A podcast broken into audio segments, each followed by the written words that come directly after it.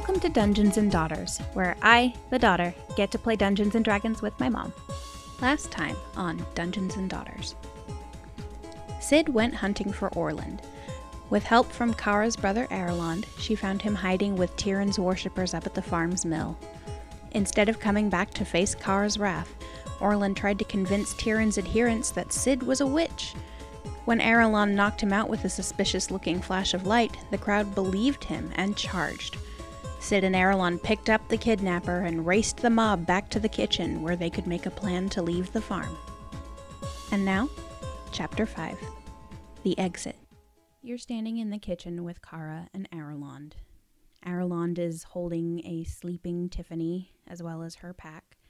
Kara is holding her own pack. Orland is unconscious on the floor in between the three of you, and Kara's eyes flick down to him, and she looks back up at you. What should we do with him? I think we should take him with us. And she nods.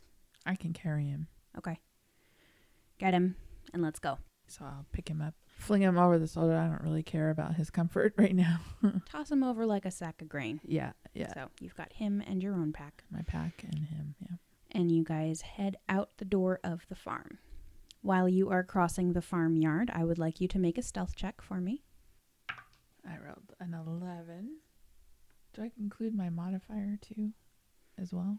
Your modifier, and if you're proficient in it. Yeah, I am. Yeah. So it's a plus six. Okay, so yeah. So 17. With a 17, you step out the door of the kitchen, and the three of you pause for a moment and look around and don't see anybody and make a mad dash for the gate. Once you get there, you take a second and look back. No one seems to have clocked your exit. The three of you step through the gate and out of the farm into the fair. And in the short time you have been away from it, it has changed again.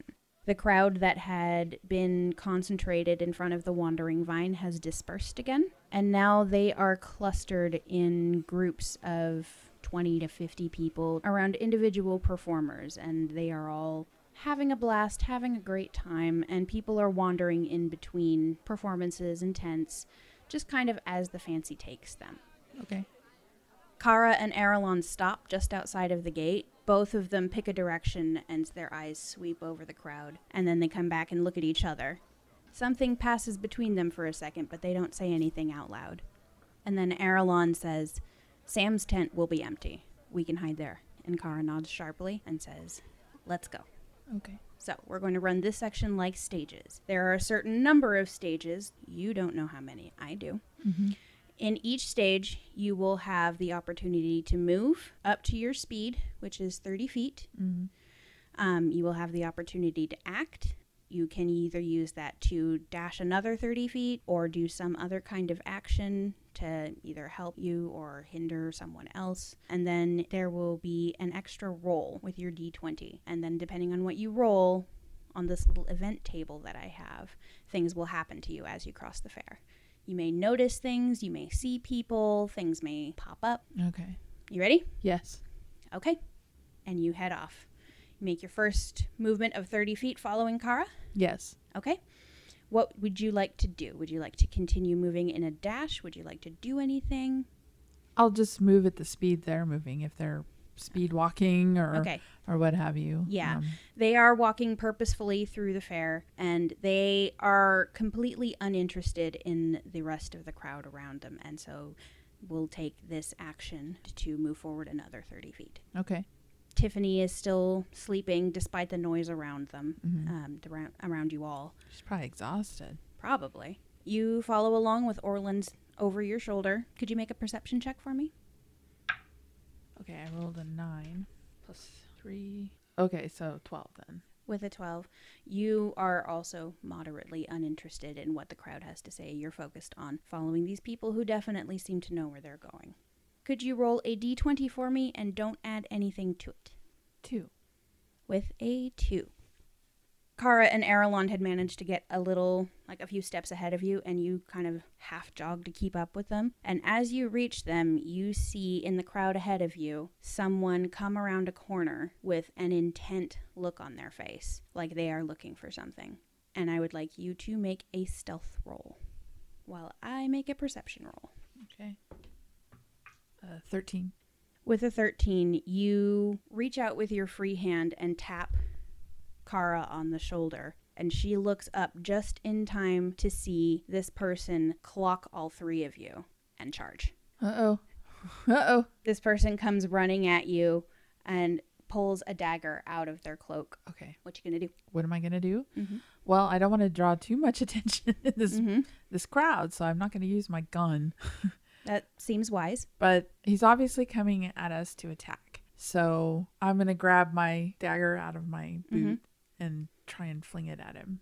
Okay. Make a ranged attack roll. So that's going to be a 20, and you're going to add your dexterity for ranged attack Dexterity. because you got to aim. Okay.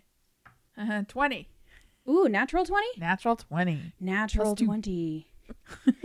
All right. As you see this person come running at you, you don't even think. Your hand drops from Kara's shoulder down to your boot, pulls a dagger out, and whips it. Whips it good at the person coming at you with a knife of their own. And it sinks straight between their eyes with this sickening little crunch noise. Was he ahead of us? Yes, they, he was ahead of you and coming at you. Okay. um, and he crumples to the ground. Okay. As I as I pass him, I'm gonna grab my knife back. Again, wise. Okay. And move forward another 30 feet. Yes. Okay. You take point. Um, Kara seems a little bit stunned at what has just happened. Aralond seems to sh- be shuffling around like he's trying to get a hand free. And you take point as you guys rush forward another 30 feet. What would you like to do for your action?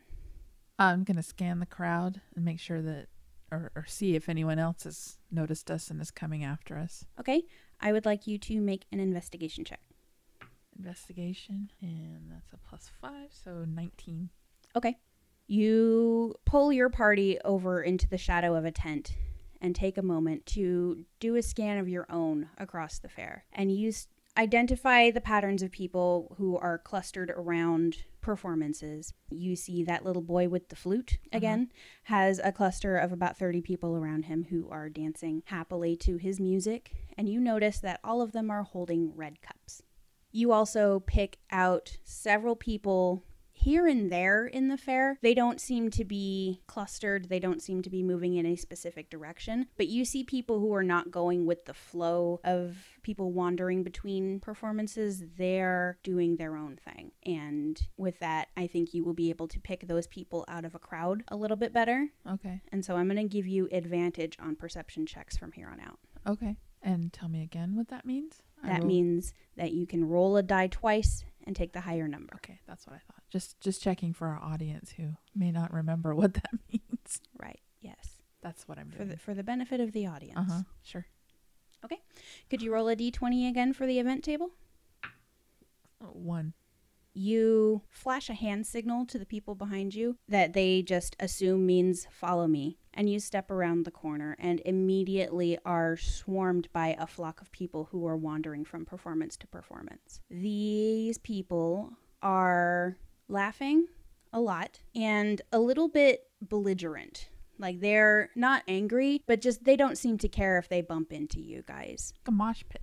A little bit. You notice that these guys are holding blue cups, and I would like you to make a constitution saving roll for me. Hmm. Uh, six. You take a deep breath to center yourself and get through this. And as you exhale, your mind gets a little bit softer, a little bit fuzzier, and it's a little difficult for you to make a fast decision. And so I'm going to immediately erase that advantage I gave you. Oh. And now all of the checks that you make are going to be at disadvantage until you can use an action to constitution save Okay. and beat a number that I have in my head. Okay. When can I do that? You can do that with your action in each turn. Okay. What would you like to do? Would you like to act? Would you like to run? Are these people going in the direction we need to be going? Are they kind of moving no, they're way? kind of like moving perpendicular to you. They're like a conga line coming past kind of a thing. Okay. Then I think perhaps we just keep trying to make for the wherever Okay. we're going, Sam's tent. So move 30 feet. Okay. You move 30 feet and move past this flock of people, leaving them behind. You have your action. Do you want to keep moving? Yes. Okay. You move another 30 feet, and I'd like you to make another roll on your event table, my event table. 12. With a 12, the noise of the crowd overwhelms you for just a moment. The white noise of everything around you kind of brings visual details into sharper focus. And you look up and around while you're moving, and you see that the clearing in front of the wandering vine where you had found Erelond earlier is approaching. And you can see that on either end of the clearing, two big stages have been set up. There are performances going on on each end. In the middle of the clearing, the wandering vine is still open, still has its roaring trade going, but the crowd has thinned a little bit, and so there is an area that's relatively clear of people in between these concerts leading up towards the wandering vine. Aralon turns to look at you and says, You remember where Sam's tent is, right? Behind the wandering vine? Yes. Okay. He shifts Tiffany around a little more. Let's go. And he wobbles on his feet a little bit. Okay. Following. Okay. You guys go another 30 feet. Do we go through the wandering vine or around it? That's up to you. You can go around the crowds or you can go Through in between. through the the pub. Going around will obviously take longer. Yeah. And put us in more visual sight of more people, I think. hmm So perhaps we go through. Okay. You guys continue charging straight ahead and burst out of the last clump of concert goers um, and into a cleared Yeah. space. So they were just kind of milling in between both. Yeah. There are some people who are going back and forth, but for the most part, people have picked one and they're staying at it. Um, taking a moment to just kind of let the details come to you. From the left side, you hear, again, pulsing drum beat, and several members of a band are up on the left hand stage. They are dressed in what looks like red leather outfits. They're all matching, and they're all screaming like scream singing. And the, Screamo? a bit, yeah. Okay. Just absolutely yelling as loud as they can, caring more about, you know, volume than what notes they're hitting. Uh-huh. But the crowd in front of them is so into it. And you can see that they are all jumping in time with the beat and slamming into each other and holding a lot of blue cups. You can see that at this distance. People around the edges. No, no, I'm just like these must be important at some point. These cups. Possibly. You'll never know unless you go find out. The right hand stage, again, has that pulsing drum beat, but the vibe is entirely different in this concert. There's a single musician up on the stage with a kind of like curved instrument that's producing a noise that I can only describe as melodious honking. Like someone has taken a goose and has figured out where to poke it to cause it to produce the right notes. Also on the stage with this person are about a dozen dancers who are performing an extremely choreographed dance. Uh-huh. It, like they've been practicing this for days. Okay. The crowd in this side is holding a bunch of red cups. So red cups, blue cups. Are they like solo cups?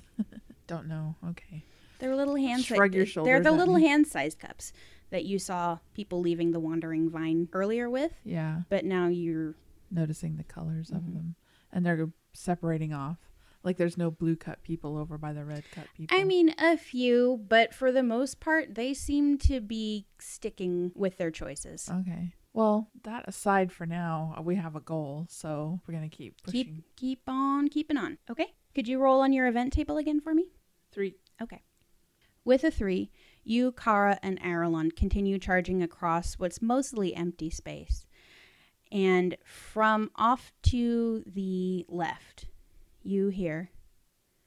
Miss Kara, where are you going with th- Sid? Sid, is that you? And you turn around and you see a couple of people that you know from the farm. These people are parents of one of the other children on the farm. You know these people. You've been working on the farm for six weeks. These people are Zena's parents, and Zena is Tiffany's best friend. Oh. Okay. They were up at the mill. You remember seeing them Oh. there. Yeah. What do I do? What I don't know. What do you do? I'm asking myself. Yes. Hello. Hello, Zena's parents. Can I help you? They look confused for a moment and they they come a little closer and they say, Sid, you're not a witch. No. I am not a witch. I promise you that. That was a mistake. They seem to take you at your word and they look over at Erelond. What about him? What about him? What was that flash? He knocked out Orland. That was Sid, I don't want to believe that you've fallen in with bad people. I can promise you that I have not. It is all a giant misunderstanding that will get sorted out tomorrow. We're on our way to speak to someone who can help us fix this situation. Orland here has had too much to drink. That's why I'm carrying him. and they they seem to accept your word for that. They talk to each other for just a second and they look back at you and say, "We won't tell anyone you were here." Thank you.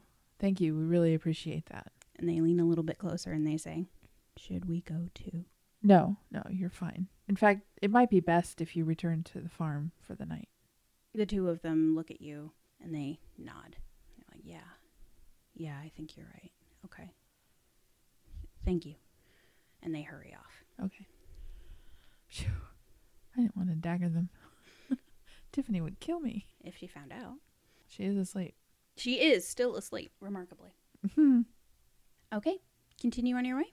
Yes. All right. Would you like to do anything with your action this time? Say, do a con save to shake off that hippie smoke.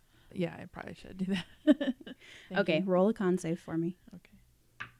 11 plus 3, 14. Hooray! That was the number I had in my head. Woot. You've been uh, away from them long enough to shake off the effects of the smoke, and your head feels clearer again. Could you roll on your event table again? You guys are about halfway across the clearing between the concerts. okay, I rolled 19. 19. Okay. With a 19, you three are charging across the field. Every moment you are spending out here is another moment for more people to find you. As you are crossing in between the two ends of the crowds, several figures break out of the one on the right, the kind of boppy honking music crowd. Instead of coming at you, they make for the front of the crowd, pushing their way and bowling people over. Mm. And you take a second and you look at them, and it's three women who are ruthlessly bowling their way towards the stage. And all three of them are wearing outfits made of a material that catches and reflects the light back. It's so eye catching, it's hard not to look at them Right. while you're watching, they climb up onto the stage, and all three of them turn around and they're holding something in their hands that they hold in front of their face. And the three of them start to sing. Well, that was neat. Mm-hmm.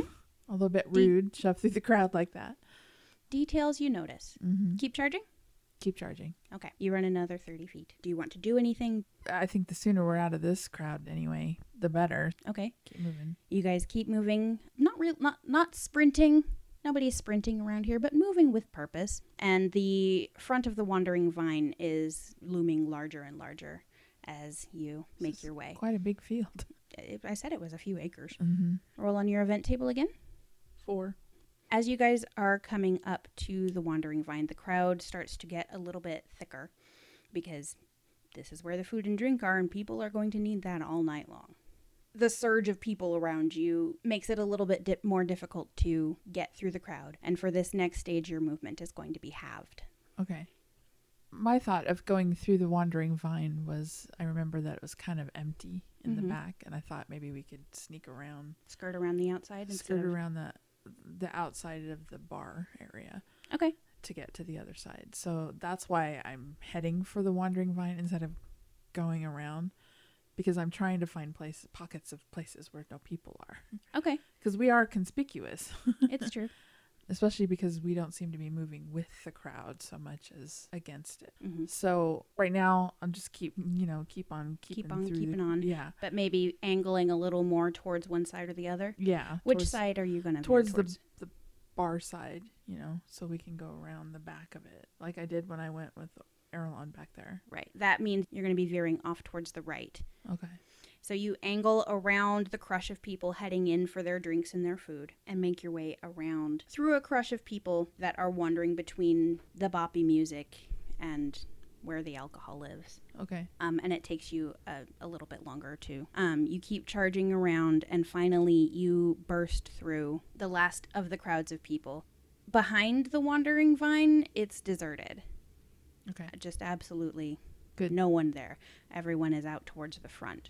Once you are out past the people, Aralon takes point and leads the rest of you around the storeroom for the Wandering Vine and down the few tents back to Salmon Daravel spiced fruits. Okay.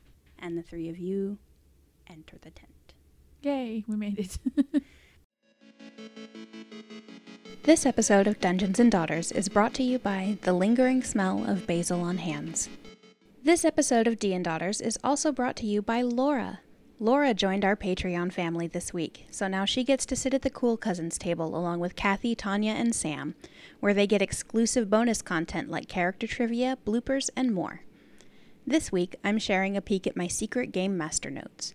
They're a mess, but there are secrets in them only available to our patron family. Check out everything you're missing at patreon.com slash dungeons and daughters. All spelled out dungeons, A-N-D, daughters. The three of you step into Sam's Spiced Fruits, and the interior is dark. No one seems to be in here. All that's here is the smell of spices and fresh produce. Kara immediately takes Tiffany from Aralond and sets her down in a corner. Aralond seems to be grateful for having his hands back and he stretches. mm-hmm. What do you do? I'm gonna dump Orland on the ground. Okay. You let him fall to the ground and he hits with a little bit of an oof, but he's still not awake. Okay. Well, I'm gonna do some. Oh, Some calisthenics. shoulders. Ooh, that feels nice. Sorry. Live in the moment. Kara begins rustling in one of her packs and says to you, Sid, So, I think it's about time you told us who you are. You're right. You're right. I can't keep that from you, especially now. I am from a different planet. I came here in a small spacecraft. I am part android, and my planet is dying. I came here in search of a power source that we recorded as emanating from here. We call it Baron Thor. That is the name we got from it when we recorded the signature. I was sent here by my my human to find the source of that signature that we received. And I landed near Alden's farm, took stock of the area and uh, learned how to fit in and not look like I just landed from outer space. um, I did not think that would go over well here. And so I acquired some clothing and put my skills and strength to work for the farm. The rest you know. While you're speaking, the two other adults in the tent are looking at you intently. And for the first time, you notice you you knew that Aralond was Kara's brother, but you notice the exact same pair of eyes looking at you out of each of their faces. Kara's face grows more and more scrunched as she frowns harder and harder the longer you talk. And Aralond, his mouth splits into a wide grin, and his face gets brighter and brighter as you talk. So like the comedy and tragedy masks. A little bit. Yeah. Okay. Gosh, they look alike. When you finish speaking, both of them start to ask you questions at the same time, and it comes out as just a jumble of words that don't make any sense. And they look at each other, and again, something seems to flash between them. Kara looks back at you and says, What's an android? I am part machine, which also probably doesn't make sense to you, but I am made of mechanical parts meshed with flesh and the usual innards, I guess you would say, of uh, uh, you, of a human. But my parts are computerized. Another word you probably don't know. This is very difficult to explain. She's frowning at you, but she says, Show me. Okay. I think what I might do is is call up home base Mm-hmm. so that it's visual and it comes over my face so that I can, you know, Like a projection kind yeah, like a projection in front of my face that they could see, you know, and it's basically just my my plain old screen that I Mhm. would see when I contact home base when Mhm. I'm alone. Okay. Um and and so I'm I'm just going to do that as a demonstration. Okay. As the screen pops up, both of them jump back for just a second, but almost immediately Kara comes a little closer and starts looking at this projection from multiple angles. While she's looking, you notice in like the lower left-hand corner of home base a little flashing message icon. Okay.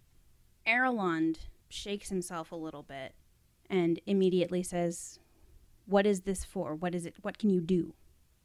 Right now, I notice on my screen, this is what it's called, is a screen that I have a message in the corner. Do you see the flashing?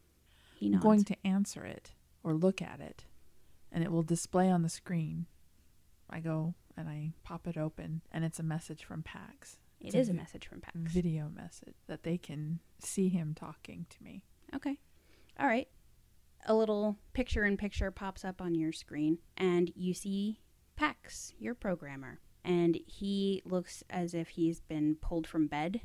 And he says, Sid, your vitals are crazy right now. Are you okay? What's going on? Message me back. Click. Okay, this is probably not the most opportune time to message him back, so I'm not going to worry about that right now. I look at Kara and Erlon to see the reaction to that. I tell them that this home this is what I call home base and it is a basically a repository of information where I can access just about anything I need to access as far as information goes. It is also a communication device with my planet and my human who created me, in a sense. That message you just saw was from him, and he can see my vitals, such as my heart rate, blood pressure, all that stuff. I know none of this makes any sense to either of you, but I'm trying my best to explain this in your terms, and it's just not helping. Totally fair, totally valid. These guys don't have a frame of reference for a lot of the things you were talking about. Yeah. But as soon as you say blood pressure, Kara reaches into her hair and pulls a pin out, reaches over and stabs you in the back of the hand with it, Ow. and watches the blood well in the back of your hand. She goes, But you say you're a machine. Yes. And she keeps looking at the screen that's still projecting in front of your face. Fascinating. And she looks accepting, like her immediate curiosity has been satisfied. And she circles around to the back, leaving you just facing Aralond. And Aralond is looking at you thoughtfully. And he says, So, what kind of information do you have up there? I have access to information such as the history of this planet that we were able to put together before I arrived. I have access to schematics, things like uh, how to do first aid, how to check the solar system for navigational needs. I can access it's very difficult to explain, but it's an information repository picture a giant library full of every book you can imagine, and that is in my head, and I have access to it. His eyes get wide when you mention a little giant library, and he just says, Cool. We're going to need to talk sometime when things are less busy. I agree, and Mhm. I do also want to say that I mean no harm. I am merely here on a reconnaissance mission, and I am not here to hurt anyone, and I deeply, deeply apologize for the deception that I had to use in order to live on the farm. Aralond waves his hand at that and says, No skin off my back. Kara seems like she's stopped listening to you and is fluttering around behind you. You can feel her trying to poke through your hair to see if she can find where your machine parts are. Uh huh. She's poking me. She's poking and prodding. Over in the corner, you hear a small snuffling, and your vision flicks over to the noise, and you see that Tiffany is starting to shuffle awake. Okay. I'm going to flick off my screen. Okay?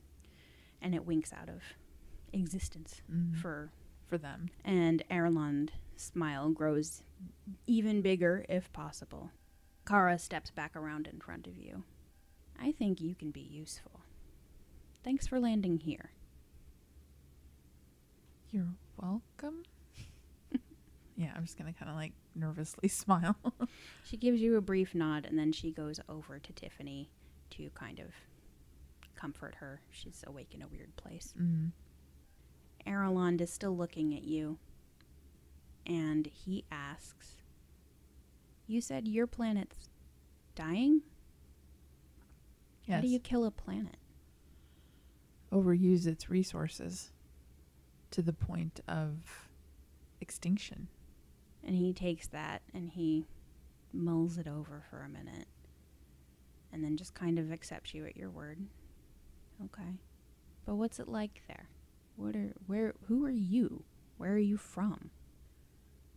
My planet is called Earth, and it is uh, very advanced as far as tools, obviously, as far as humankind, as far as architecture. And in order to advance as much as we have, resources were needed water, trees, metals, all that stuff was needed to advance our planet to the point that it is now, except we had a faction of people. They were rich beyond measure. They were hoarding their wealth to the point of creating a planet where those less wealthy than them could not survive. And they didn't care. They ate up all these resources without caring for the future of our planet in order to advance their own wealth that they would never in their lifetime be able to spend. But it only mattered to them that they had this wealth. That in itself was a wealth. Prestige became currency for them. There are some of us who are trying to save our planet by looking for alternative energy sources. One of the sources that we found, or the main source that we found, emanates from here. My planet is dark, it is overrun with smog. Lack of water has um, meant that we've had to come up with creative ways to drink. there are bands of people who are trying to rebel against the rich, and my creator, his name is Pax, is one of them. His advantage is that he is the son of the richest person on my planet, and in that capacity, he is able to help the rebels while still maintaining appearances for his father. It is a tricky situation for him. When we heard about this power source that could help us in our fight against the wealthy, Pax knew that I would be the best person to come and check it out. Erland nods the entire time you're talking and just lets you go. And he pauses for a long time when you're done with your tale. Seems to be thinking it over. And then he says, You know, you said a lot of things that don't make a whole lot of sense to me. Probably don't make a whole lot of sense to anybody here, but I don't think your home is so different from mine. There are some things you should see, some people you should meet. And he kind of lapses into silence. Okay.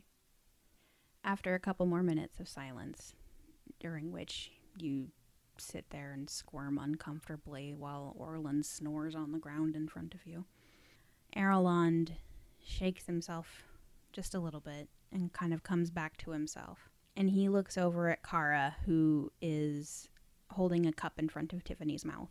And Kara looks up at him and she looks back to you, Sid, and says, What kind of power source do you think is here? I don't know. We That's- don't have anything like you here. I understand that, but I am unsure what it is, and that is my goal: is to find it. I have equipment to do so, and report back to PAX on our next steps. So that's my objective: find this power source. I have no idea where it is. The only clue I have is the mentioning of your Baron Thor, and that was where I was headed next to speak to Baron Thor. You were gonna run off to Sedellafest, huh? Eventually, yes. And he cracks a crooked little grin at you. And he says, I like your style. So you, your people, you, what, have been studying us? How, how are you getting information about our king? Just purely observation from our planet. It is So you don't have a whole lot of our history. No, most of the information we have is in regards to whether we can breathe on your planet, the topography, geography, chemical makeup of the planet, that sort of thing. It has nothing available to us and no way to garner information about the history or the peoples. Just we can tell there are life forms on this planet, and that's why I came. Kara's eyes flash for a minute, but it's Erelond who answers. And he says, When did you guys get the idea that we had something here? When did it happen? I suppose in the timeline of your planet, it would be 20 years ago. And the two of them look at each other again. Both of their faces get a little mournful. And this time Kara answers. You probably detected the aftermath of the explosion when Baron Thor killed the god Tyrion. Oh. Oh. New information is making all her all her circuits light up. Both of them take just a second to look at each other. And then Aralond looks away and stalks out the door of the tent. Kara looks at you, holding a Tiffany who is headed back towards sleep on her lap, and says, We knew there would be consequences when we killed God. We didn't think it would affect anywhere other than here. I'm sorry. And then she lapses into silence.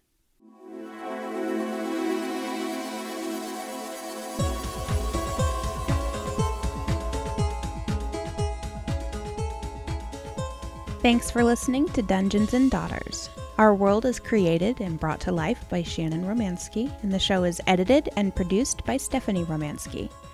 If you're enjoying our story, please leave us a review on iTunes. It helps charge the black magic that runs Apple Podcast charts and helps get new people to check us out. We'd love it if you dropped us a five star rating and a few words telling us what you liked about the show. It's a quick and easy way to give us a little boost off the ground, and we will 100% read them over and over and love them.